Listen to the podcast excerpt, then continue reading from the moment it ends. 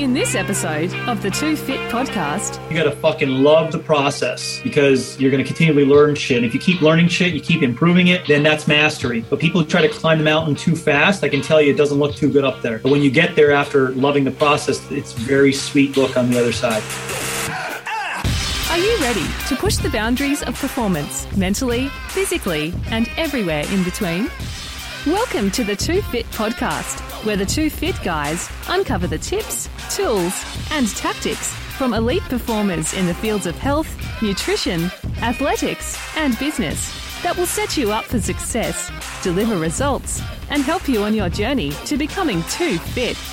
Now, let's get started with your hosts, Jake and Josh, the two fit guys. Well, James, welcome to the show. Thanks for joining us today. Yeah, it's good to be here. Thanks for having me. Now, James, we know you've been in the fitness realm a long time, and over that time, you've done a lot of study and self study. And I'd just be curious to know what is your definition of fitness? What have you come to in regards to your definition of fitness? Yeah, uh, well, the one that I use that uh, I get coaches to remember, it's a journey. Of, really, that's the the main wording that I use within the definition of fitness. It's a journey, a journey of people looking for their max physical potential. That's going to lead them to uh, longevity and discovering purpose. So, you know, um, I use the words, and I can explain it for you if you want. Sure. I use yeah, words- absolutely.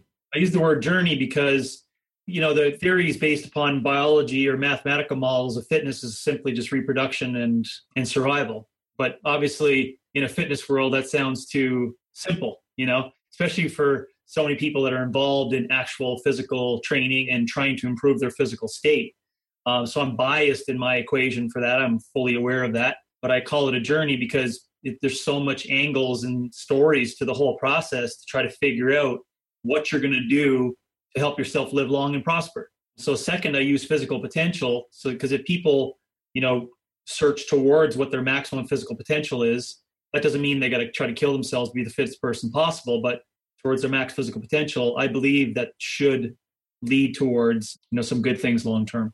James, from like a personal note, that reminds me a lot of the golf coach I used to had always talked about the process. You know, it was never about the tournament coming up or even that day of practice, but it was about falling in love with the process, you know, and you had to have that routine on the driving range, on the golf course.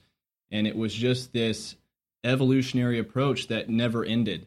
And it was kind Yeah. of like you're just always in the process. You you may be improving and you may be getting worse at times, but it's all about the process. Yeah, the I, just was watching a video this morning that you may have seen going through the interwebs of Simon Sinek talking about generational differences and people learning. And uh, if not, I'd suggest you search that out. But because he says what we all know to be true, but he just says it so eloquently about the pro- point you're talking about. I think there's so many like to take a 70 year old and to say, you know, what do you think about the journey? And you take a 50 year old and say, well, what do you think about the journey? You take a 25 year old and say, well, what do you think about the journey? You take a 15 year old and ask them about the journey and their definition of journey of all those people are completely different.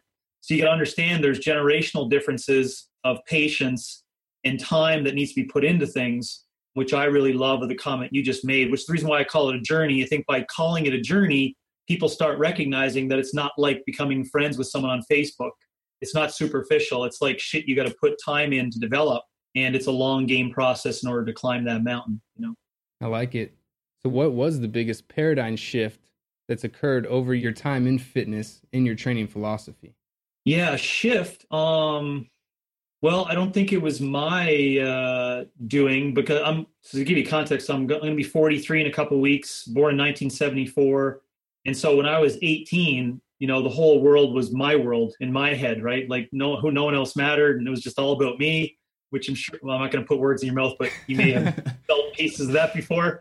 You're unbreakable, you know, fearless. Sure, this is all sure. my shit. What am I going to do? How? What do I get out of this? Where I was an athlete, that I got injured, and then I recognized, holy shit! Without my athleticism and my physical ability, I'm just a number. You know, I'm just another human. You know, so that kind of like punched me in the face of a shift, really, in in like my thinking around fitness. But I got to give credit to to CrossFit because I'd learned a lot, you know, just through my own self practice of all the things that were that were accessible to the coach and trainer, you know, up to 2003, 2004. I'd spent 10 years already then just like honing my trade and like doing all the shit that everyone does, you know. And then this CrossFit shift in functional fitness, not just functional fitness, we were doing functional fitness for 10 years, but functional fitness with intensity totally like flipped some things, all for the good, you know, all for good. So that was one of the shift that wasn't my responsibility, but I got to say that was one that happened. James, I've heard you say before, you know, stand on the shoulder of giants. Who were some of your mentors throughout your fitness journey thus far? Yeah, I just spoke to someone about that uh, a couple weeks ago. So I, um, hopefully I'll remember some some names now now that I was asked before and I, have forgotten. But uh, Charles Poliquin was uh, you know a mentor of mine within uh, the, the really program design field. So the guy, I mean, like him or not, just like a lot of people who are in fitness, you know, you got to be vilified in order to be doing something that you know people don't agree with. So um, him and Ian King, I think, for program design. Ian King's an Australian strength coach. Louie Simmons and his dedication to his trade. You know, I like his style or his readings. Or I work with Dave Tate, you know, impersonally as a client to kind of learn the system as well. Charles Staley, back in the day, was someone who, on a blip of time within the strength conditioning world, had some uh, awesome things to to offer. Uh, Paul Chek worked closely with him as well. The initial years when he was starting his certification program, and his internships. I'd say at that period of time, uh, those folks had major impact for me on uh, areas of, you know, behavior and physical training and uh, preparation and things like that. I'm curious before kind of this evolution or come, you know, when CrossFit came to be, had you ever seen or working with some of those mentors, anyone putting together program design in that capacity with Olympic lifting, high intensity, those type of modalities together? Yeah, not anyone that I work with specifically, but it was definitely happening. So the functional fitness movement that happened in the mid 90s kind of gave everyone the okay to be like, you know what, you can do different shit than just bodybuilding that prepares people for strength preparation. So there was really like the weightlifting group, so Olympic weightlifting group, and then there was like bodybuilders and powerlifters and fitness junkies all junked into one, and they're all doing the same shit. So but when, when this functional fitness thing came, when people were like investigating Bosu balls and the the back pain shit was coming out, and everyone was like, "Oh my god, these stabilizers in the joints, and this is what pain leads to, and we got to go this quasi anti-pain, you know, physical therapy model of corrective exercise." Everyone just did everything then in fitness. So it was like bands and burpees and shit. So, but they had no clue why they were doing what they were doing, you know. So I saw that not by someone who was training me or any of my mentors, but I saw it in the fitness world as kind of just like, eh, that's kind of interesting. And I couldn't really wrap my head around it. Yeah. And then, you know, with the advent of CrossFit, I was doing it myself personally. So I was like, you know, fuck it, I'm going to get into this and go 100%. And then once I start doing it, now I started to recognize that those people who were doing it didn't know why they were doing why they were doing it, what they were doing. And so that's where I think I've helped out a little bit within functional fitness or the intensity of it is to add some principles to that why of you know fast Olympic lift movements and where it fits into training and what the dose response is and the effect and stuff like that. Yeah, it's very much needed out there. That's for sure. Yeah, but I know you said before that the client always dictates what you're trying to do. Yeah. How did you arrive at that approach of individualized, personalized training for everybody? Yeah, uh, well, it's coming out of academia and having these two big certifications on my back, you know, of a PFLC and a CSCS, in which were regarded at the time in the late in the late '90s of like. So I had CHEK internship, Poliquin internship, CSCS, and PFLC. So professional fitness and lifestyle consultant in Canada, and a CSCS at the time in the states. Plus working with those two guys, I was like, from the words I'm behind my name, I was like top dog, right? So then I get a job anywhere and work with anyone and charge whatever I wanted. So then I got out there and took all this information from academia and those practices, those certifications, and started working with people, recognizing none of that shit works in real life. You know, well, I'll be right. There was principles in there, but there's a lot of shit in there that didn't coincide with what I was like practicing. So I'd have someone in front of me is like, oh, this is what we assess. This is your program. This is what you need to do. And then as you watch those trends over time, it was just like you know that's not the way it was working. And then i, I quickly you know see this underground movement of functional fitness and also these personal trainers as example who are in these globo gyms just getting really great results as well as powerlifting coaches and track coaches. And i was like that's none of the shit that i'm doing. That's principles of why they're making people better as to what i'm offering in fitness. So what were those people doing? And what they were doing they were meeting them where they're at. That means figuring out where their starting point is and then saying, how do you go forward from that position and a starting point? And so that's when I started recognizing that, you know, you got to figure out exactly where that person is on that continuum of fitness and say, this is where you are and this is where we need to go and this is how we get there to that point. And then we'll talk about what this might look like but all the shit that goes into getting you from here to here starts right here. And so all of that starts with the assessment of the individual whether they're 80 years old or 15 years old. Yeah for sure. And that should be some well should imperatively i'll say you should do some kind of physical testing and some kind of behavioral testing uh, to kind of complement the two to know where people are coming from how they enjoy or not enjoy the coaching process, what's their perspective on fitness, what their priorities are in their life, how they currently move, what are you going to offer in your gym as your movements, and what is that assessment going to look like. So if you can only offer kettlebells in your gym, which is fine, then you should probably have some assessments that are going to put people into what you're doing in the gym in order to ensure you can do correct movements and work around that. So yeah, it's important. James, a lot of our listeners are CrossFitters, triathletes, obstacle course racers, runners. You know, that's okay. that sort of line of sport. And so mm-hmm. I really want to dive into some of the energy systems training and mm-hmm. some of those methodologies and kind of how they're applied to an individual in sport and out of sport and kind of just what what is the energy system training model there isn't one if there was one, there'd be a book and we'd all have it read and be like oh this is just what you do that's the way to do it. Yeah man no there's well there's you got to think of it as a biological you got to think of it as biology. So any extra work that a human wants to do is a slight stress response to that human. So it's either willfully done or it has to be done from an extraneous situation. So holy shit my house is on fire. There's different things that happen to that whereas i'm like i'm going to start a fire and then try to drop the fire or put it out that's a total different stress response does that make sense mm-hmm. right Okay, so you got to understand those basic biological stress adaptation principles in order to recognize like what is energy system training, what is conditioning. Second thing you got to understand is who the human is. So if the human doesn't have a quote unquote well developed nervous system for physical activity, then they don't have a lot of let's call it bits and pieces to work with in order to create work. So if someone is not powerful enough or can't actually express all the motor units and make everything work effectively very intensely, then they actually can't do some aspects of energy system training. Why?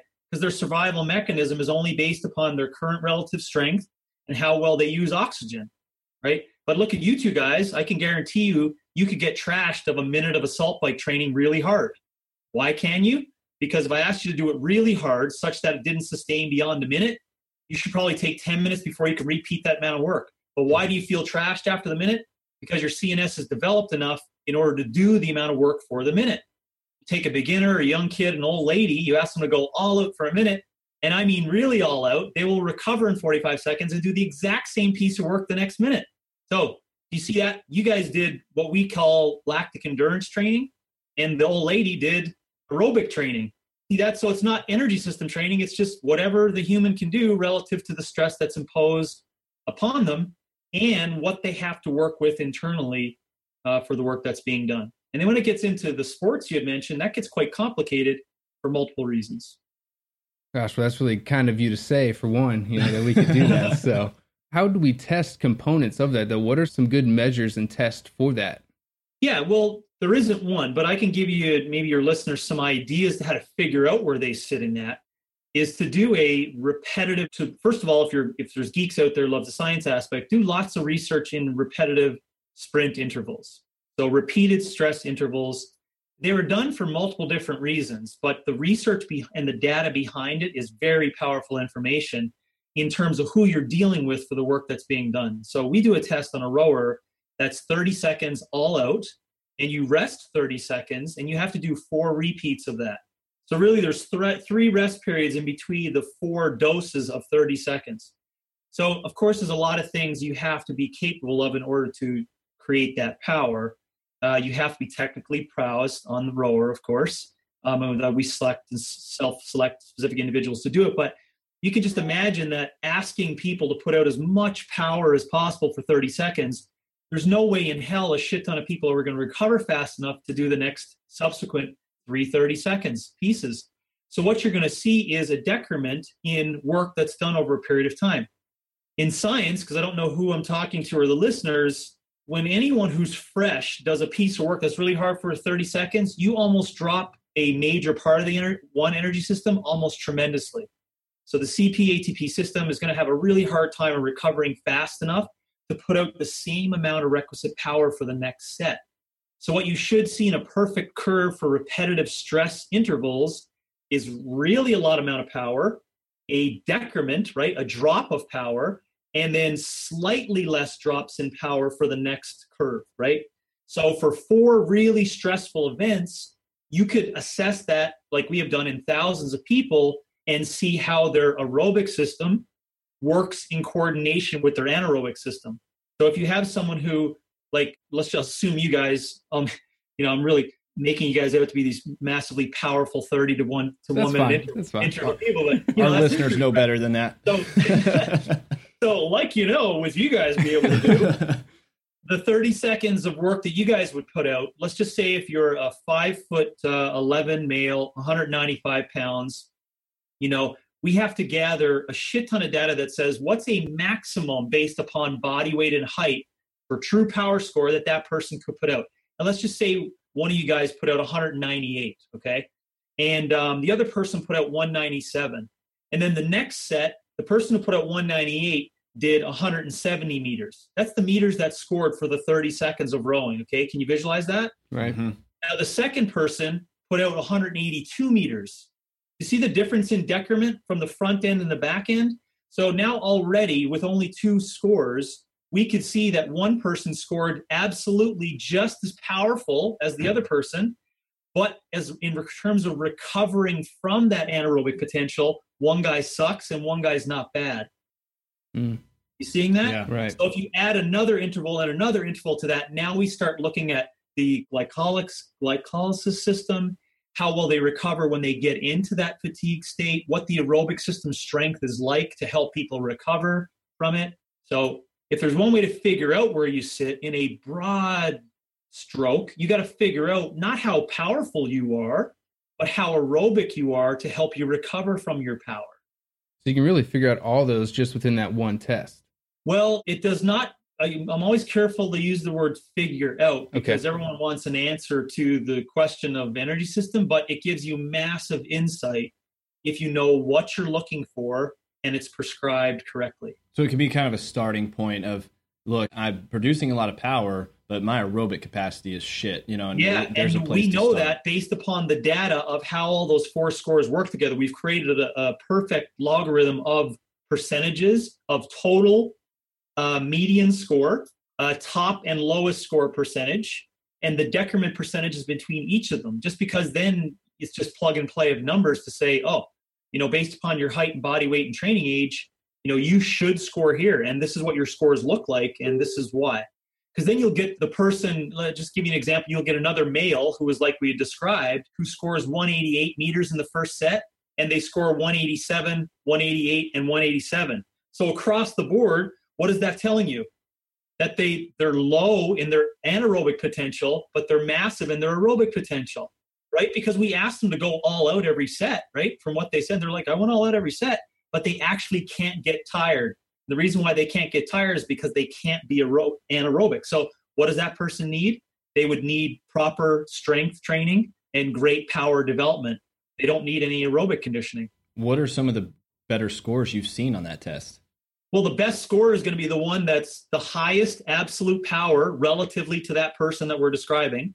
We're talking about a 142 pound female CrossFitter compared to a 215 pound powerlifting male. Those are two different people. So, your highest maximum you can get in that first score, and then small decrements in the next three scores. Hmm.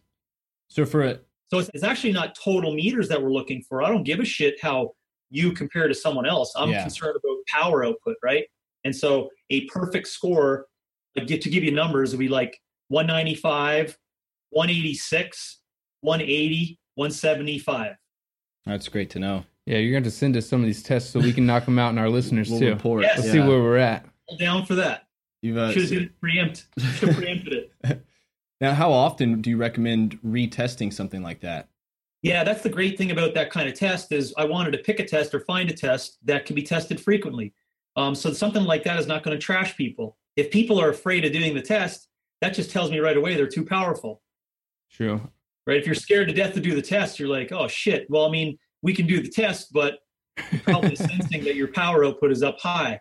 And ironically, if it's a competitive event, like you had talked about, possibly for well, triathletes, I'm not sure if they'd have the technique. Maybe obstacle course racers because they do some uh, great conditioning away from the sport specificity, and definitely CrossFitters. They would have the row technique ability to be able to do the test frequently to kind of just get checks and balances on how things are working. Sure. So to give an example for a CrossFitter, you know, in an off season, we want high power and okay aerobic ability. But prior to the opens, we want probably the same or less power output, but we want great scores for the next three sets. Are there any other relative benchmarks that you look for in your athletes, say like a, you know, double body weight back squat or a certain mile and a half uh, run time, et cetera, anything like that at certain points in their training?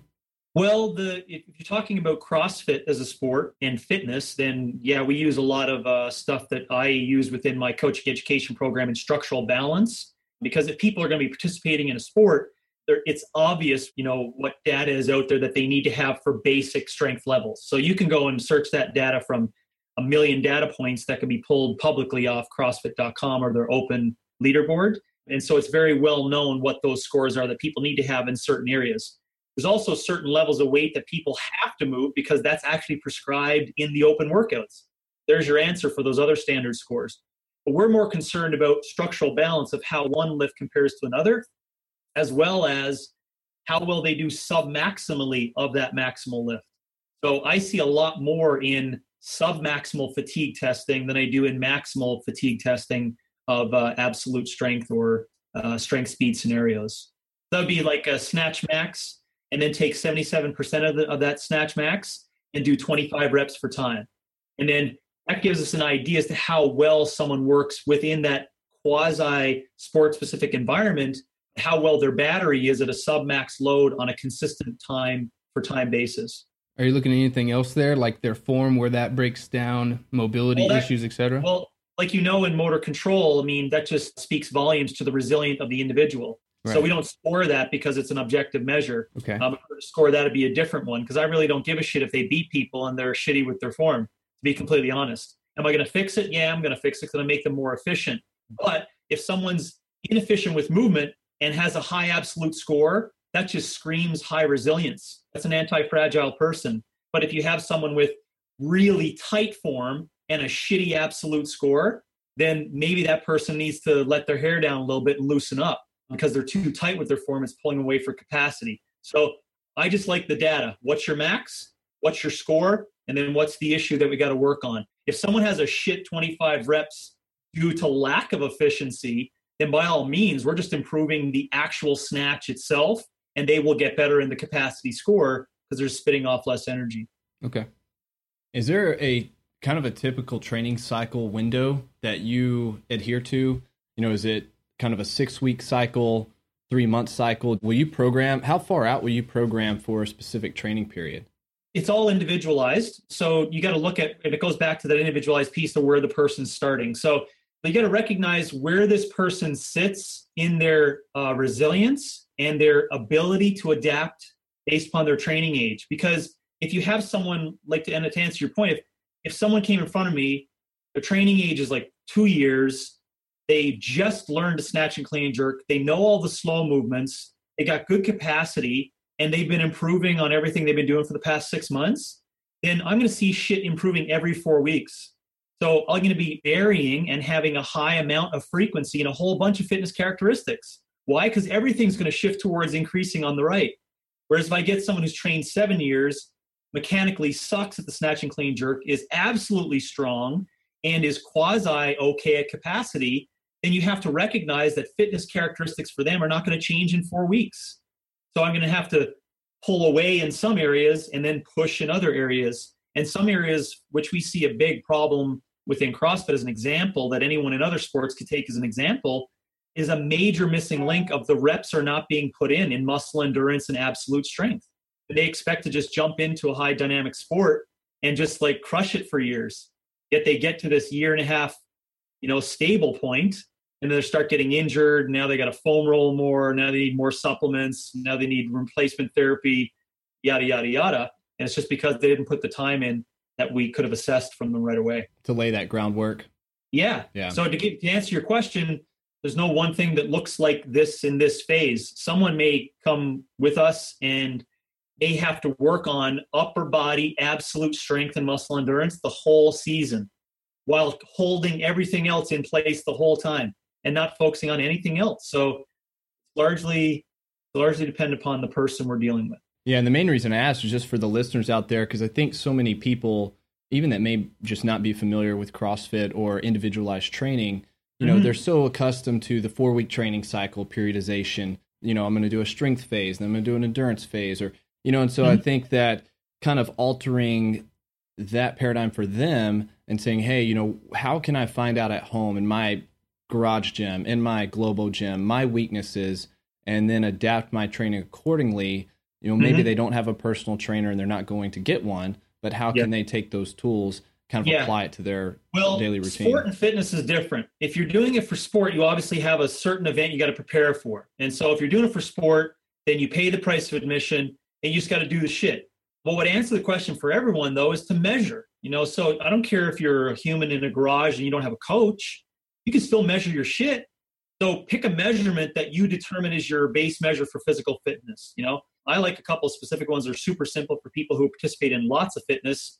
I have lots of them, but a jerk single off blocks, you know, done every seven to 10 days, um, a 2K row every couple of weeks. Those are two super simple measures of fitness that people could do. And you can do whatever you want inside of the training program and te- take a look at those two simple measures over a period of time to indicate if people are having progression within their fitness. So, whatever they want to choose, I think they just need to keep measuring things. And I think that's where the missing link is and people getting so inundated and like, what's the plan? What's the plan? Well, who gives a shit what the plan is if you're not getting better or you're not even making an attempt to move towards something? If people are doing it for fitness, back to your point of like, what plan should they choose? The question you should ask every workout, every movement, after every workout how is this benefiting me for fitness forever? Because when people ask that question, they'll quickly align to the correct shit they're supposed to be doing for the program, as opposed to looking for something new next month in the newest magazine. They'll be like, wait now, this is not going to help me at 92 years of age climb a mountain. Fuck that. no, that's great. And our listeners have heard us say many times, you know, what doesn't get measured doesn't get managed. So that's great advice. Super we touched a bit on fatigue earlier, but kind of on the back of what you were just saying there. Say I'm not an athlete, I'm just on the, you know, the look good naked program, right? Mm-hmm. How often should I be going to fatigue? Uh, if you're trying to look good naked, fatigue can happen in a CP sense and an aerobic sense quite frequently. Okay. If you're doing it to look good naked, strict uh, strength training, fatigue, you're actually going to get to a point where your body either cannot do it or you can. So unless it's we're talking, of course, all things being equal, not shit movement, right? But if you want to do strength training and aerobic training, and you want to do that to fatigue, there's going to be a volume point that you can only do so much mechanically or aerobically, where your body's just like, I can't do anymore. But it's that middle zone shit where you go to fatigue too often. That's what pushes the other characteristics down the shitter. So then you start getting weaker, losing motor coordination, start burning sugars for fuel. Your body mm-hmm. can't understand how to be aerobic or how to sustain, can't recover from activity, yada, yada, yada, yada. So Overtrained. just put it into three buckets. You want to go fatigue lots, weight training? I don't give a shit as long as you don't hurt yourself. Just be smart. If you want to go to fatigue lots aerobically, cool. You know what's going to happen. You can only do so much. So you want to go for a bike ride for three hours, you can only handle an hour. Well, you stupid dick, you can only handle an hour. That's the only that's the only volume you put in but people get you know really caught up in um, when you say look good naked mm-hmm. there's so much behavioral shit inside that that i mean it's, it's like a whole other podcast you know? but when it comes down to mechanics of training it doesn't it's okay i mean you're just going to get to a litmus point obviously you have a disease or a sickness if you're in the gym for three hours looking to fatigue everything that's yeah. outside of this conversation right but right. don't be afraid of going to fatigue if I could, you know, anything that I could give to people, you're not going to make any gains, you know, quote unquote, in the CP system if you're not doing some kind of maximal voluntary contraction every workout. That doesn't mean a 1RM. That just means a really challenging repetition. Right? That could be the ninth repetition of something. That could be the 15th of another. That could be a double, a tough double. But you got to do some kind of maximal voluntary contraction. So great for the nervous system. So good for anabolism. It's so good for understanding, you know, your abilities. And then for the aerobic system, I'd suggest let volume, or sorry, yeah, let volume be your litmus. Mm. So if you do 20 minutes and it's one minute on, one minute off for 20 minutes, you're like, I'm feeling fantastic. Then that your body's just saying, well, you can do more aerobic work. Continue to do it if you want to. Mm-hmm. So, James, specifically for your athletes or for anyone training athletes for sport, I'm interested. What kind of sport? Just sport in general. So, this is more of a fatigue question. Okay. So, whether that's assessment during training or during competition, I'm interested how you utilize these different levels of fatigue when trying to gain, you know, deeper understanding of the individual. Yeah, well, the, that's why I quickly asked you a question about sport. The sport largely dictates what we need to prepare that person for. So it's hard to bring into context what we need to do to test unless I have an idea of the sport. Sport is way too broad. You know, mixed martial arts versus soccer versus ice hockey versus alpine skiing versus badminton. You know, what are the tests and what are the fatigue mechanisms I need for that? You know, it's so specific. So I can just give you, without just letting it every question be like, well, it depends. Uh, Let's throw out um, triathletes. Okay, so repeat the question then with triathletes as context. Yeah, so if you're training a triathlete, you know, whether that's initial assessment or mm-hmm. reassessment, mm-hmm. training mm-hmm. or competition, how do you utilize these different levels of fatigue to gain a deeper understanding of that individual? Yes, so for triathlon, um, you're really looking at physics. So you want to look at body weight and fuel efficiency. So that means how much weight do they need to actually have to use uh, fuel appropriately for the muscle that they're working with. So I always strictly go to physics when we talk about cyclical endurance athletics. Uh, reason being is that the one who's going to produce the best amount of sustainable power long term with the lo- lowest body weight is the person that eventually wins and has the most efficiency overall. Better cooling, blah blah blah. So go that route first. So what are you going to assess? Well, you want to assess, you know, phase angle or bioelectrical impedance, body composition, whatever you want to test that and to keep looking at that score over and over. Secondly, you want to assess exactly where they get fatigued in all the three disciplines plus the three disciplines all together. And then that is a little more complicated, but for listeners out there who are like maybe on their own, just like, oh, I just want to do a triathlon, you want to figure out what your limiters are per event by itself. Some people's limiters in swimming may be technique, maybe looking up out of the water when they're in, you know, maybe anxiety, whatever the case may be. You know, for cycling, it may be positioning, right? They may have their freaking, you know, feet uh, positioned incorrectly or the angle may be like a half inch off and it's fucking up everything. It also may be lower body uh, muscle endurance that's a limiter. So when they do flat for 80K uh, or 70.3 race, they're fine. When they go in another location on the West Coast, then they're all fucked up. Why? Because it had like three hills in it.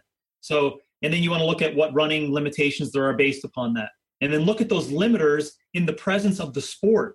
Because if you're just looking at you know an fms test or one of my ccp assessments or you're putting them through structural balance and all this other shit what the fuck does that have to do with the limitations that are provided to the specifics for their sport? The limitations for their sport are mainly metabolic in a cyclical endeavor um, that you're probably not going to pick up with these little tiny things that you're going to find in an assessment for that. So how do you get them into fatigue? You have to put them into fatigue in the pool, on the bike, and running all by itself, right? And you and I were offline. We can come up with fancy ways of doing that. You got to figure out if you're the listener at home, what are your limiters in each of those areas? Because if your limiter, for example, is lower body muscle endurance for cycling, then why are you fucking spending all your time just doing long distance cycling? You know, you need to work on SpO2 measures and how to, you know, basically get low O2 in your legs and learning how to deal with it more efficiently. You're not going to do that by, you know, taking 150 miles a week doing it at a really slow pace. You got to do some specific training that challenges that limitation itself. How much transferability is there between those modalities in, say, triathlon, the swim, bike, and run? When I'm swimming, am I only getting better at swimming, or is that helping my running and cycling at all? Well, you have, well, I like to say, you have one brain and multiple things happening. So to say that we don't have transferability for metabolic purposes is a very lower order human way of thinking you know so you know and it, it just you know it goes to show and we just you guys know that too me you've probably seen like wrestlers you know who uh, get into CrossFit or fitness and they're just retarded capacity. Right. Right. Are we wrestling? No, we're not wrestling. But to say that those specific things don't carry over to this systemic response of the mitochondria being really effective, you know, things we don't recognize, being held at the shoulder and having no blood flow in your arms, and then learning how to use these muscles with no blood flow, that's pretty powerful shit, right? So right. Uh, take the pool, for example. Great side of the pool is that, you know, it's basically like a exercise for your lungs in a non-eccentric environment, no gravity. You're basically just doing all concentric muscle endurance activity, right? With balanced breathing. Just imagine if you got really good at that.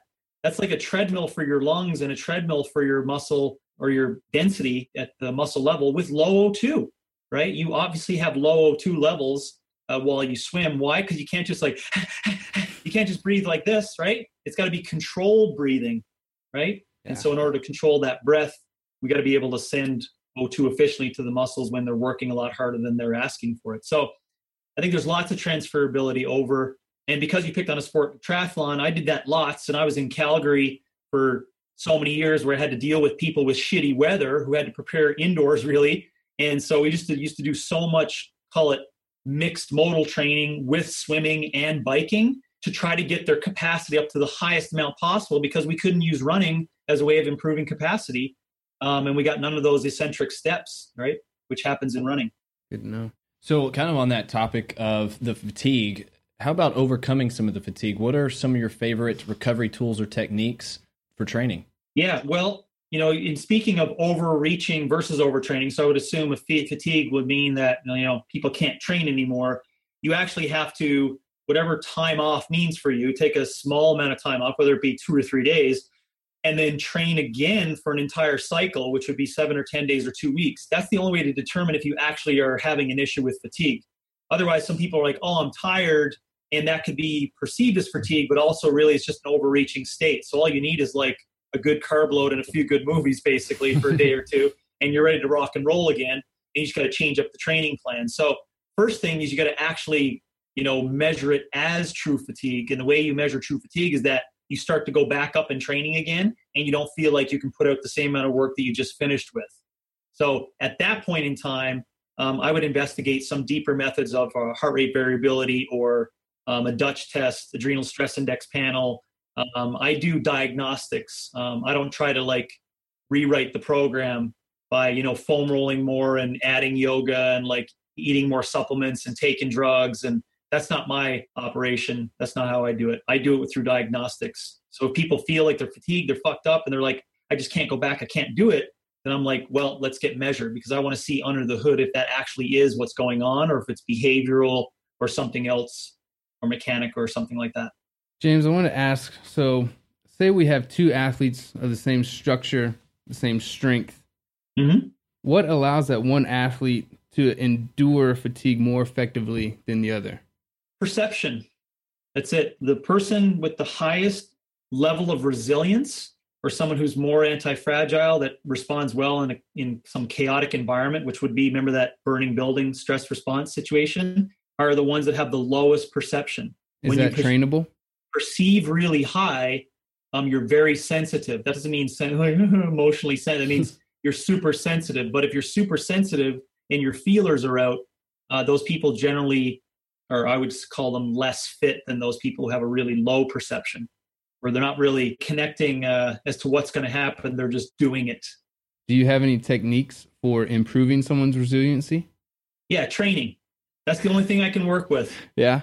You know, I mean, there's lots of people promoting benefits of you know fancy shit. I won't name any stuff that's out there, but for legal purposes. But I'm just biased to the training. I never saw anyone who got better in a sport that didn't put time and effort and miles in. So training can fix a whole lot of shit, emotional things, behavioral stuff. Uh, it can toughen people up, increase robustness, you know, change up people's perspective on, you know, recovery. Yeah, understanding the system.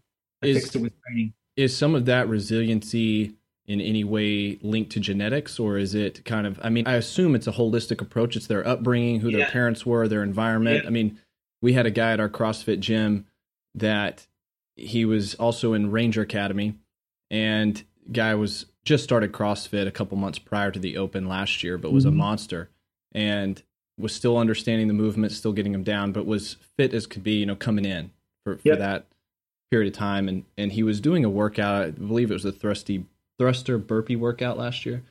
And someone asked him what he was thinking during that workout. And he said, I just kept going. He said, uh, you know, worst case scenario, I'm thinking that, man, I could be jumping on an IED right now. And I mean, that's what's going through his mind. Mm-hmm. And he's just crushing this workout where everybody's looking at him like, how are you doing this? Mm-hmm. You know?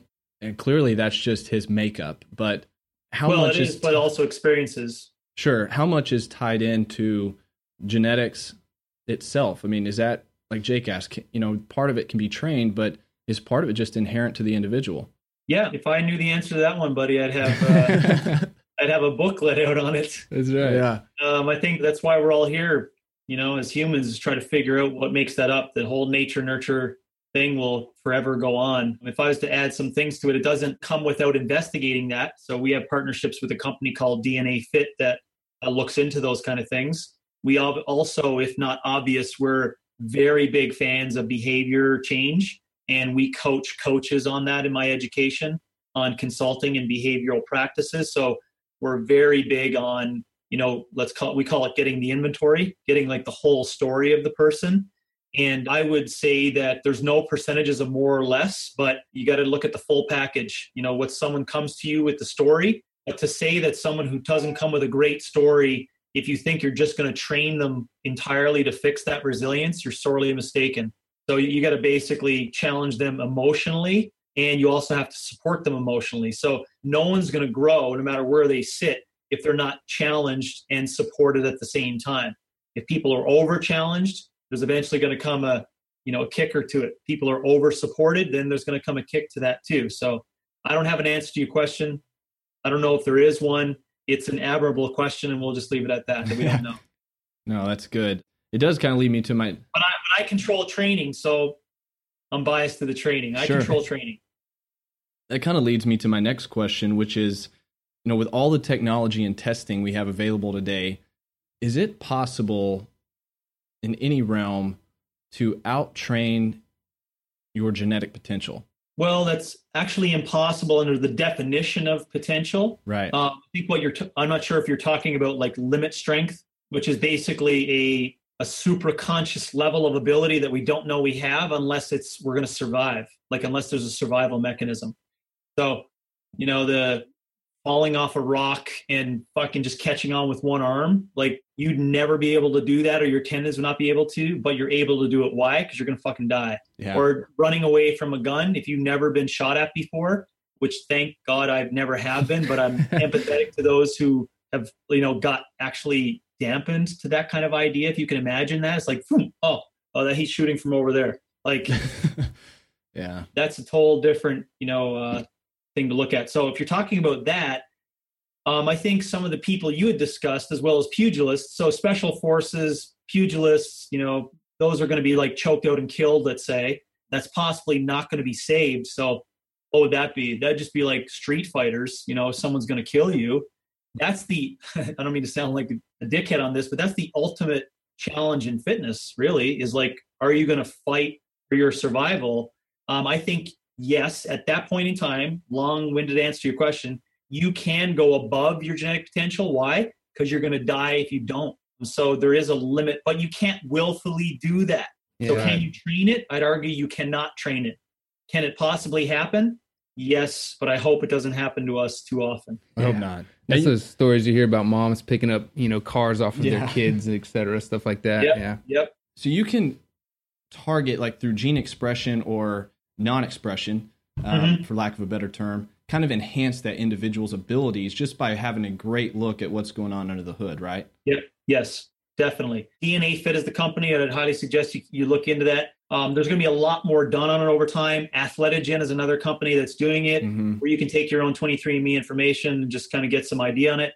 What these companies need to do, though, to grow tremendously is to be able to educate the person on the user end exactly what to do with this information. And right now it's very, very confusing because it's so in depth, man. It's just ridiculously in depth. I read an entire book this summer called The Gene, just try to understand it some more, the history behind it. And I'm nowhere. I'm like point two in the story of a hundred year gene story. Yeah. And I point two by reading this 400 page book. I saw that book actually last weekend at Barnes and Noble. It was in the highly recommended section. Yeah, I'll get it for you because I can't pronounce the name. That's the go. one. Oh wow. Siddhartha. Yep. Good job. Uh, don't ask me to do the last name. Nope. nope. And uh, I'm like, and it just makes you recognize, like, wow, some deep. Have you seen some pretty cool transformations by using some of that information though at OPEX? Yes, thus far. Back to your point on the look good naked one for fitness and for possibly tweaking the program in sport development. I can see a lot of positive things coming from knowing what's underneath the hood. When it comes to like sickness, disease, CrossFit, I think it just gets a little weird because there's so much chaos that goes on inside of that. There's so many things that you need to get fixed in order to align up what is correct, anyways. That it's just uh, it is what it is. Yeah, that's something else I wanted to ask. I mean, you see these top level CrossFit athletes and they look like gladiators out there, you know? Mhm. And people think like, wow, I mean, they look super healthy, they look extremely fit, they're performing at levels that we've never seen before. Mm-hmm. But how healthy are they under the hood? Not very, but I mean, you, you can't be healthy to perform at the highest level of physical potential. Um, if you want to be quote unquote the fittest CrossFitter in the world, you cannot be, you know, waking up every morning and just like birds chirping and like, oh, I can just drop into a squat and do a bunch of burpees right away. That's that's total bullshit. If people are trying to sell that, is what it's like. It's a sport. It's not any different besides the mechanics and the year and the involvement like MMA. You don't see guys like walking around just like flowing out, you know, doing the or competing MMA 12 months a year. That's not the way it works. So I can tell you too. Uh, so I don't sound like a hater. I've studied a lot of them. I was one of those people. They are, let's just say, they're not. No, health is not it. In my spectrum of where it sits in it, vitality is over here. Uh, sickness is right here. Elite fitness is right next to it, and death is over here. Yeah, So sickness and elite fitness are neighbors. right. It's so you're it potentially taking years off your life. It doesn't doesn't correlate to uh, you living long and prospering. That's a really that's a story that should have been told slightly differently. How big of a sacrifice, like you said, you've been there. How big of a sacrifice is it for the long term in living for a while on the other end of that bell curve? Well, time will tell. Time will tell. But I mean, you guys know there's a sweet spot for exercise. If we're talking, there's a sweet spot for exercise in which that sweet spot will enable you to like use fuels appropriately, get out of bed, do your shit, and live long and prosper. Then you know I did nothing next to that sweet spot for like 15 years straight. So what is that doing for me? Well, only time will tell. But I can guarantee you, I'm going to have some metabolic issues at 65, maybe by 55 because I know I had shit happen to me in 2009 that I was like, there's no way this can be fixed. You know, you just can't. And that's from someone who was not the highest resilient, not the most talented, but just tried to work hard to be as good as what, you know, I thought I was supposed to be. And um, you can only burn it so often, you know? Yeah. So, kind of on online with that CrossFit discussion and just how much the whole sport has pushed the envelope, I think, of what people thought was capable. It's kind of a chicken and the egg question, but Mhm. did CrossFit in the games, you know, push the envelope so much with the strength aspect and the capacity that the athletes were almost forced to adapt in their training to Yeah. then reach that Yeah, level? Or were the athletes achieving so much in their own training that CrossFit, we have to continue to set the bar higher and higher? Yeah, well, I was going to answer the question yes, but then when you finish, it's like, well, it's complementary of both because I think there's a story that they all know what are kind of expectations. And I think CrossFit, you know, otherwise, you know, it'd be like if they were just their own thing in Barbados and they never had any connection to any athletes, they just like showed up in Wisconsin, and was like, here's the tests. I don't think you'd have the same kind of collective organization as you do. So that head group is really tight with all the, not really tight, but they're knowledgeable of all the top athletes and what they're capable of and what people are doing, and they're staying on top of that. So I think there's a halfway of this is where we want to go in terms of the sport and the development of it, what we want to achieve with, uh, you know, maybe some higher order ideas what that could look like. But they're also very connected to the athletes and what they're capable of, and just finding that little challenge each time as to what uh, you want to do. You know. Yeah, I think it's kind of funny. All these top level athletes, they're they have a certain body type, you know, or they start to look similar after years and years of this training. Yeah, And we've because all- the, the, sport requires it. You know, the Mhm. sport requires it. You can see the females growing bigger traps and bigger scapulas, right? Why? Because of the volume is a masculine prescription. The training is a masculine prescription, right? It doesn't say, oh, females have generally this amount of less upper body lean mass and strength. It's just like, no, we're just going to drop the reps by 70%. That makes no sense, right? So it's not a gender thing or a right or wrong thing, but Right. you know what's going to happen? Females are adapting based upon that. You're starting to see it. For those who don't like to talk about it you just haven't been in the game long enough so just give it a little bit of time um, and uh, open your eyes to it. But you're seeing that what happens in all sports a morph of like who's the most appropriate at the games level. But don't forget what you're seeing happen at the games is not the games it's the regionals right, Right. the regional dictate who goes to the games. So what the workouts are at the regional level is what people in an off season are preparing for and that's what you're going to look like if you want to get good at the regionals which is a 185 to 190 pound male five foot 10 and a five foot six 145 pound female with a gymnastics or bodybuilding background and if you were in the pool for a lot of years it certainly helped as well Now, is that to say that, say, average Joe jumps in with these people and begins to train or attempt, you know, to train with them on a daily basis and model their training? Will they eventually begin to look like them as well? uh, not necessarily no Okay. yeah, it takes time i'd have to know what that person looks like right. but, right. yeah, Yeah. There's too many other into it. factors at play. well first of all they wouldn't be able to do their training Exactly. you can't scale any of that that they're doing and then secondly uh, yeah it would take time based upon who the person is what they wanted to do Sure. How do you feel that? Because I mean, we love your individualized approach. You know, we firmly believe in that. It should certainly be tailored to the individual. How do you feel like this pushing of the envelope on a global level has kind of trickled down and had a impact? What kind of impact has it had on the everyday CrossFitter gym goer? Yeah, I'm not sure the question, but I know where to go with where my line of thinking was. You know, it, it individualization in training, you know, is just a belief that I have that I feel very passionate about because I think each person is unique. And if there's a coach that understands that person effectively, then there's a value in trade right there. It's a fair trade value.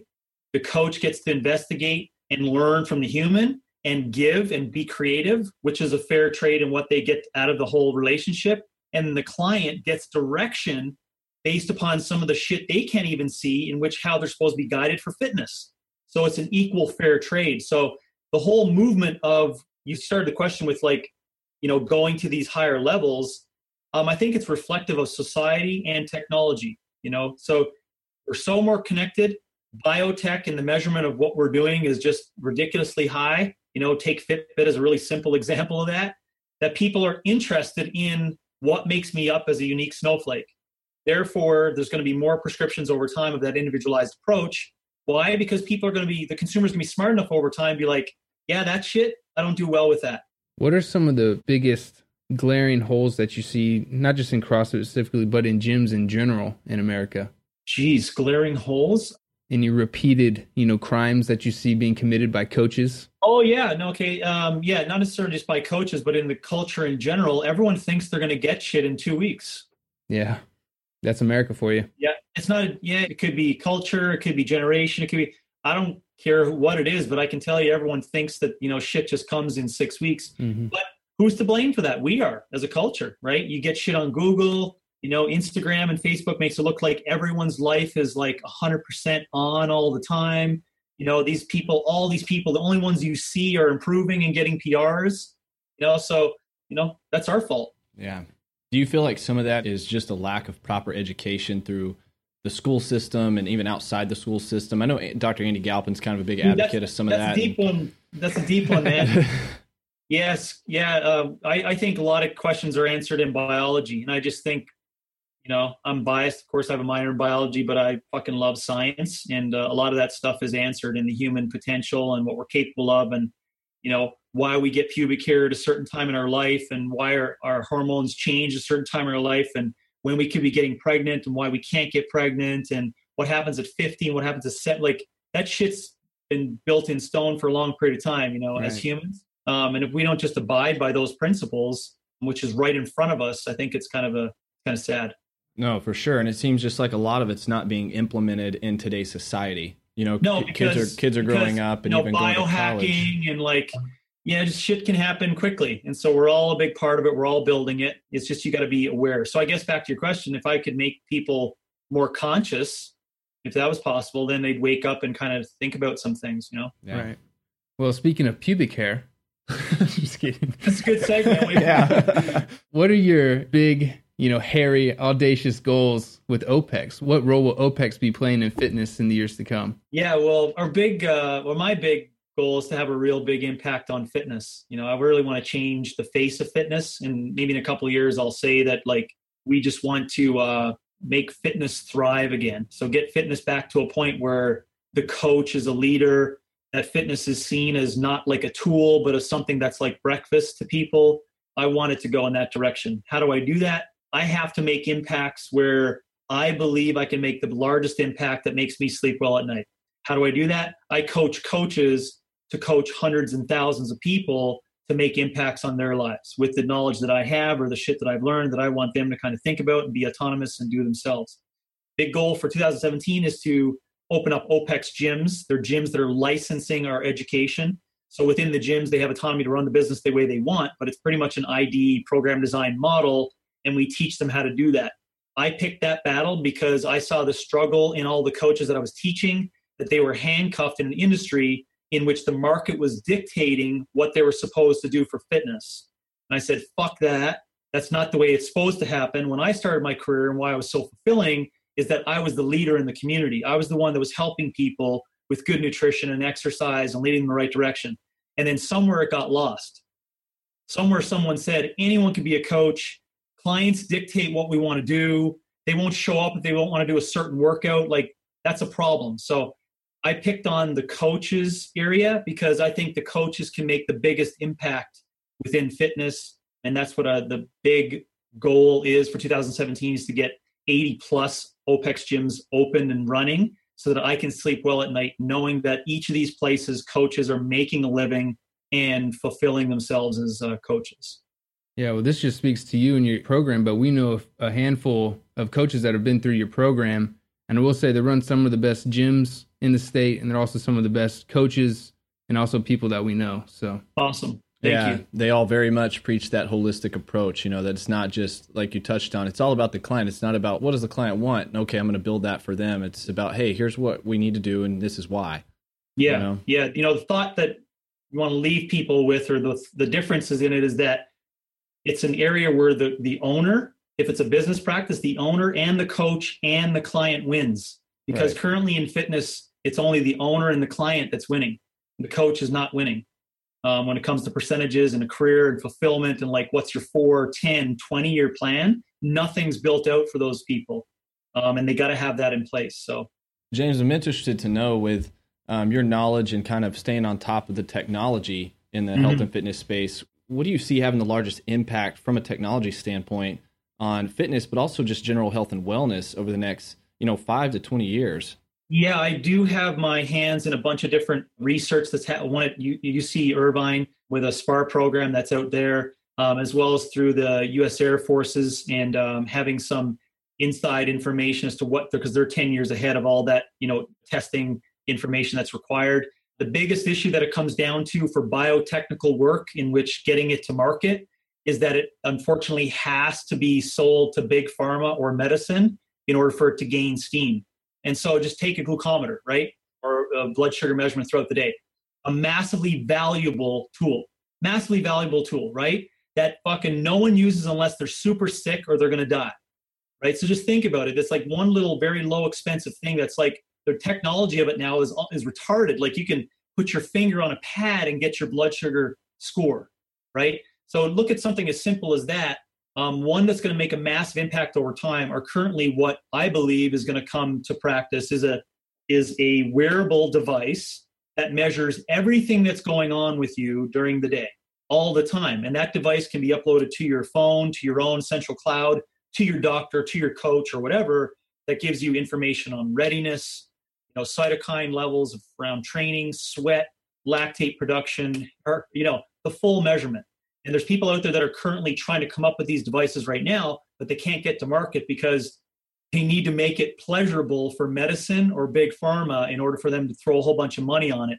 For fitness, we're going to have to use this doctored device, you know, to try to see how people are improving in fitness. Which is, I mean, I'm I got over 20k of you know of uh, testable testing equipment that's out there that came from a medical laboratory. Why? Because it doesn't matter for fitness. You know, people just wanted to use it for see if people are going to die. You yeah. know, because they make money off it, which is unfortunate, but that's just the way it is. So um, I visualize, you know, because I'm highly invested in it as well. I invest in a company called the Fitbot that has a, a lot of promise for that data and data mining and collection of what humans are doing in a training program. But I think over time, that wearable device will be connected to a training program application so that it'll just be voice communication. If you're my client, I get a track as to what's going on with you on my phone. I can see it, you can see it. And then I'm going to be like, yeah, based on today, this is what we're going to do. And I'm telling you what to do. And the, the information based on all the data that's been mined will give you your program and spit it out on a like on a basis that's required. Then you got to go do it. And as you're doing, you're not even entering into your phone. Why? Because everything is being recorded in your phone. You don't have to like punching your numbers. It's giving you all the data back to your coach. It's wow. knowing the sets, the reps, the rest times, the ratios, everything. everything. Everything. Because with the right kind of technology, like if I shake this phone, it's, I mean, you know the power of it. Outer space senses it, you know, that it's going a couple of inches back and forth. So that's going to get strong enough where people can track that. It's also going to come up, it's also going to bring up, I think, with something that's particular to me, I'd love to see happen in CrossFit is for, you know, on a Saturday afternoon for a competition in CrossFit, I'd like to see true power measured at, as the ultimate test of fitness.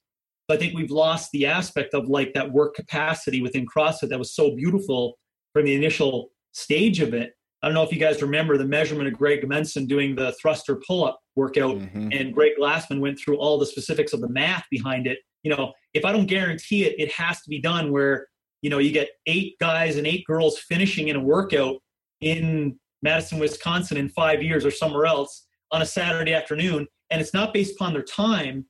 The scoreboard up there is showing their total power output for the time that was developed. And that's how you get scored in fitness. So body weight, temperature, what weight was moved, all that shit goes into connecting as to well as a wearable device. Because that's a true definition, I would believe, of fitness. That's crazy. Well, if you Not need it, let's say if you need any beta testers, let us know. You know a couple Obviously. guys. the first two is the row 30 30 times four, like one minute. Oh, we've come full circle. We're gonna have to hit that this afternoon and report back. You know. Yeah, no, I will always laugh about it in my program design courses. Like someone's got to come up with that little device that people just wear that tells you exactly the power mm-hmm. output that you're going through, the work that's being done. And no, it's not a Tendo unit or a WHOOP or any yeah. of these quasi, you know, starting points. I call them on measurement.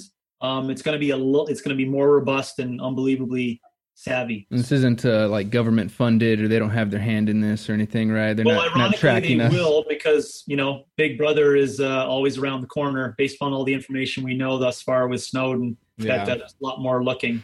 They're listening but, right uh, now. We're no big fish in a pond, so we don't have to give a shit what we're saying right now. That's right. I don't think they give a shit about us. so you see that almost being as an AI interface directing, you know, your workouts. Yeah, it's going to happen. I mean, we either, you know, uh, Kevin uh, Kelly talks about it. He's the co-editor mm. of Wired. He wrote a great book on called The Inevitable that discusses that. You're either going to mesh with technology or it's going to mess with you. And I believe we're going to have to mesh with it, meaning we're going to have to get okay with like recognizing that those things can do shit faster for us to figure out implementation of programming and assessment and trends and whatnot that we can't go back over files over and over to kind of see. It'll quickly be able to answer that for us. Are there any tools now that you recommend for people using either at the gym or for home use? Because you mentioned the glucometer, and Jake and I use that Precision Xtra for the ketone and blood yep. glucose monitoring. Yep. Mm-hmm. That alone, I mean, I know a lot of people don't just want to prick their yep. finger for fun, but you know when you're well, it's not anymore. Now there's well, the newest one's more expensive. One is just your finger on a pad. Right. It's infrared. Is that one doing ketones as well? No, it's not. Okay. No, that was the main reason for the precision Xtras. That's kind of yeah. the go-to for that. Yeah, and the sad part about that, the reason why it's not doing it on that is because they need to sell a separate piece of equipment to sell to a different audience. That's the exact. Re- how sad is that? Right, that's but that, that's, that's the world we're in, man. If they're like, "Whoa, why wait now, we can't put three pieces in one thing and charge people twenty nine. We got to make all of them twenty nine ninety nine for three different units that people need to look at. Why? Because there's money to be made based upon the prescription. Yeah, so, are, are there any other tools like that that you um, are kind of a go-to? it's well, it's all relative to each person. I think the central nervous system stuff, you know, where people are going, Joel Jamieson's uh, Bioforce, Omega Wave, WHOOP, which is a company that's looking at uh, constant 24/7 surveillance of sleep disturbances and readiness based on heart rate. I think some of these companies are going in the right direction that they'll have enough data over time to say this is the kind of training that you may need to do. But there's going to be one unit that's going to come out over a long period of time, maybe five years or so. I give it where the central nervous system is going to be measured efficiently, and that's the one I'm going to be putting stock in. Yeah, for sure. Yeah, that that makes a lot of sense. I mean, we were at the Bulletproof conference this past fall, and of course, a lot of biohackers, a lot of biohacking technology. But you're right; it's a lot of tools. You know, it's like, man, if I got a treasure chest of tools that they all do this one great thing, they're all expensive, but mm-hmm how do you condense it down? Yeah, and if you take all those down and you bring it down into what one thing they're looking at, it's readiness. It's central nervous system readiness. Why? Because back to our initial point on fitness, it's about reproduction and survival. So if you figure out where people sit on that basic element of readiness and what I call resilience, it'll answer everyone's questions because it all leads to that. Right? Absolutely. I look forward to that day. But yeah, man. Switching gears a little bit, or maybe you, not. Maybe AI will be too strong and we'll have to defend. they say if you can't beat them, join them. At least we'll That's be right, fit, man. right? Good attitude. Yeah. They but... listen to that comment. exactly. they just signed you up. Hey, did you hear that? we got one. We got one. oh no. Is there any morning routines or disciplines you practice adhere to on a daily basis? Yep, I do have one that I kind of uh, stick to. I've done it for a long period of time and only just to let you know, I've been asked that question probably 10 times now. Um, I think it's something that people are starting to recognize, which I really like. So I appreciate the question sure. about uh, what I appreciate again in biology is rhythm, rhythm of life. It's something that's very obvious to us with the sun and the moon and tides and female cycles and growth. I mean, it's just, it's written amongst us. So I appreciate the question. I do have a morning routine. It's a wake up and water with some sea salt um, and then I move and move around. You know, 30 minutes, 45 minutes. Sometimes it's some assault bike and jump rope and some shit outside when it's warm and easy. Uh, when it's you know like 50 or 55, 60 in the morning, I'm inside. I'm on the floor doing let's call it quasi uh, gymnastics, uh, yoga movements, just kind of feeling my body and playing with a whole bunch of things while I listen to NPR. And then I make protein for my my family, basically because the other shit doesn't necessarily have to be made, but I make protein for the morning time. And then I'm basically uh, on my bike out of the house. Um, a couple minutes after that, I bike to work and start my day for consulting and whatnot.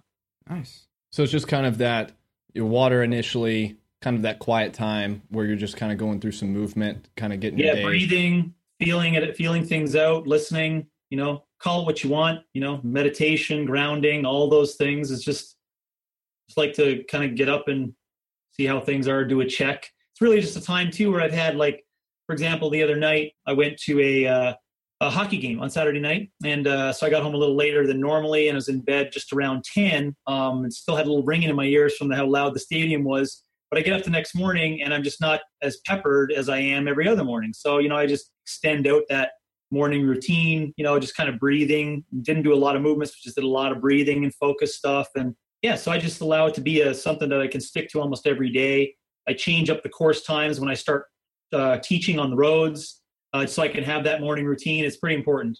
Nice. Is awesome. it? Are you an early riser? Is that a five a.m.? Yeah. No, I'm. If I could get up at four o'clock every day, if I was allowed, I would. But uh, stay in bed a little longer. Yeah. I get too tired at night, then it's like you need to stay up a little bit longer so we can talk, do yeah. stuff.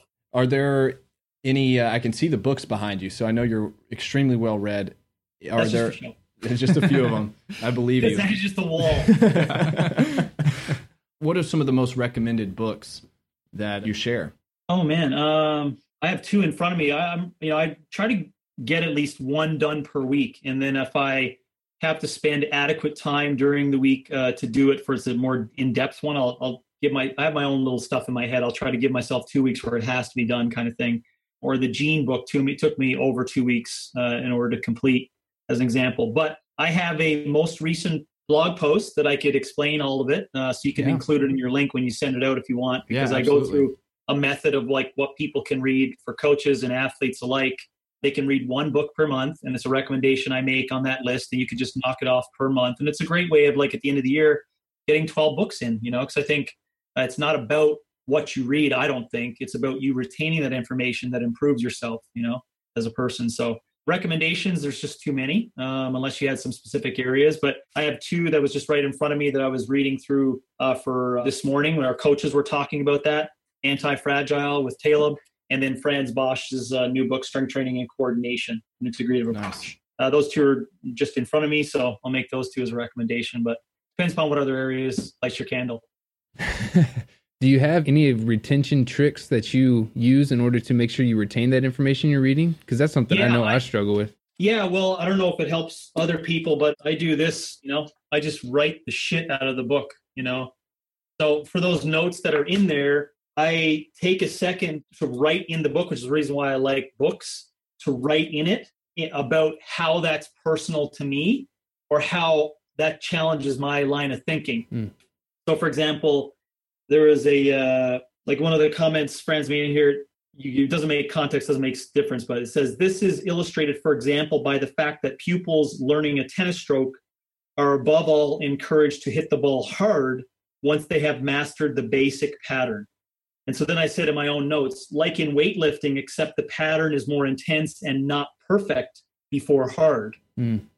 See that? So he was making a comment about motor control of how that possibly carries over to skills. But then I brought it back to my real life setting and was like, well, maybe, but maybe not. So then that makes me remember the point of what he made in there because I can reflect upon it in context for something that's personal to me. So I recommend that when you read a book of collecting and, and keeping it because if you're reading through 25 pages, you put it down, you're like, oh, I'm exhausted. You're probably not reading the right information you should be. Right. No, I like that a lot. You. I like that. I even find just that weekly, we've talked about that before, reading a book once a week and then kind of on Sunday evening doing a weekly review of all your highlighted material, you know, really yes. helps kind of re-soak in yeah. all that info. Yeah. Uh, going beyond the highlighted material is actually what uh, Norman Doidge talks about in The Brain That Changes Itself. It's the second level of mem- memory retention. So when you go back and start adding like layers to it, what you just did, my layer was the first layer. The second layer is is going back and reviewing the whole thing again.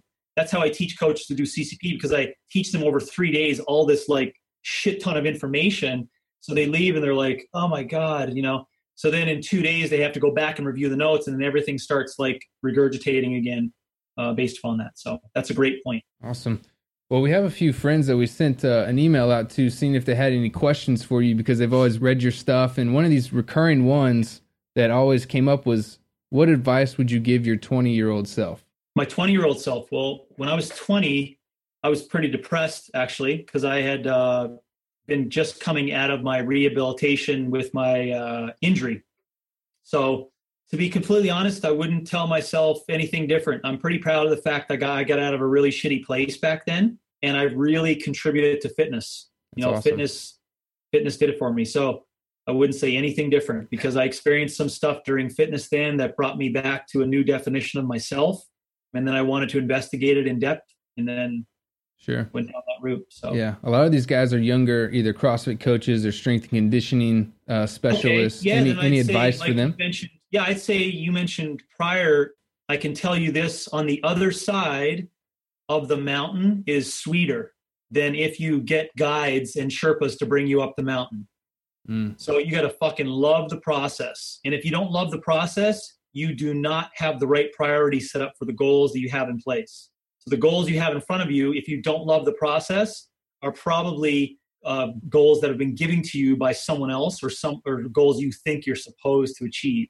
So if you're young and you're 20 and you're just growing, love the process because you're going to continually learn shit. If you keep learning shit, you keep improving it, then that's mastery. But people who try to climb, climb the mountain too fast, I can tell you it doesn't look too good up there. But when you get there after loving the process, it's very sweet look on the other side. That's awesome. Well, we couldn't have written that any better because uh, it's a perfect ending point because that's right where we started. Yeah. Got to yeah, love man. the process. Super. So, James, thanks for taking the time. Where can people find out more about you? Is there anything on the horizon for yourself or OPEX that people need to know about? Uh, well, I mentioned with our gyms, and uh, so what we do day to day, you know, just in case people haven't heard about us, some, we're a global fitness education company. We teach coaches principles of fitness. So anyone who does our five courses of assessment program design, life coaching, nutrition, and business, you should be able to take those five courses and flourish as a coach no matter what you want to do by knowing the principles of all those as to how to apply fitness. That's called CCP. Secondly, we work with people online, um, some obstacle course, some special forces, some people who are endurance, but mainly people who are intense in fitness.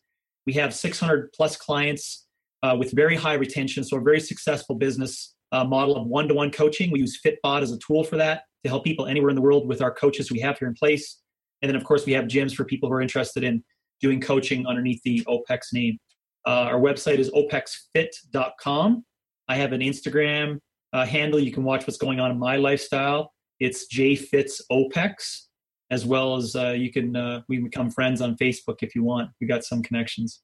Awesome, very cool. We'll make it happen. Well, James, where can how about for people that maybe are interested in coaching or even the the gym possibly? Yeah, go to opex opexfit.com and just just uh, look around. We got lots of free shit to give away. Uh, that'll be a lead mag for you that gets you into our email distribution, so you can keep abreast as to what's happening with OPEX. And just know that you know this is a company along with me that we're going to be around for a long period of time. We're doing this for the long game. That's based upon just my philosophy as well as our coaching philosophy. So it's a company that you can get behind and trust. That we're not going to be flashy and entertaining and all over the place. We have one goal in mind that's success for coaches. That's awesome. Well, the world needs it, and uh, we're thankful for it. Yeah, awesome. Yeah. Thanks for having me. Yeah, thanks for taking the time. Appreciate James. it, James. Okay, take care.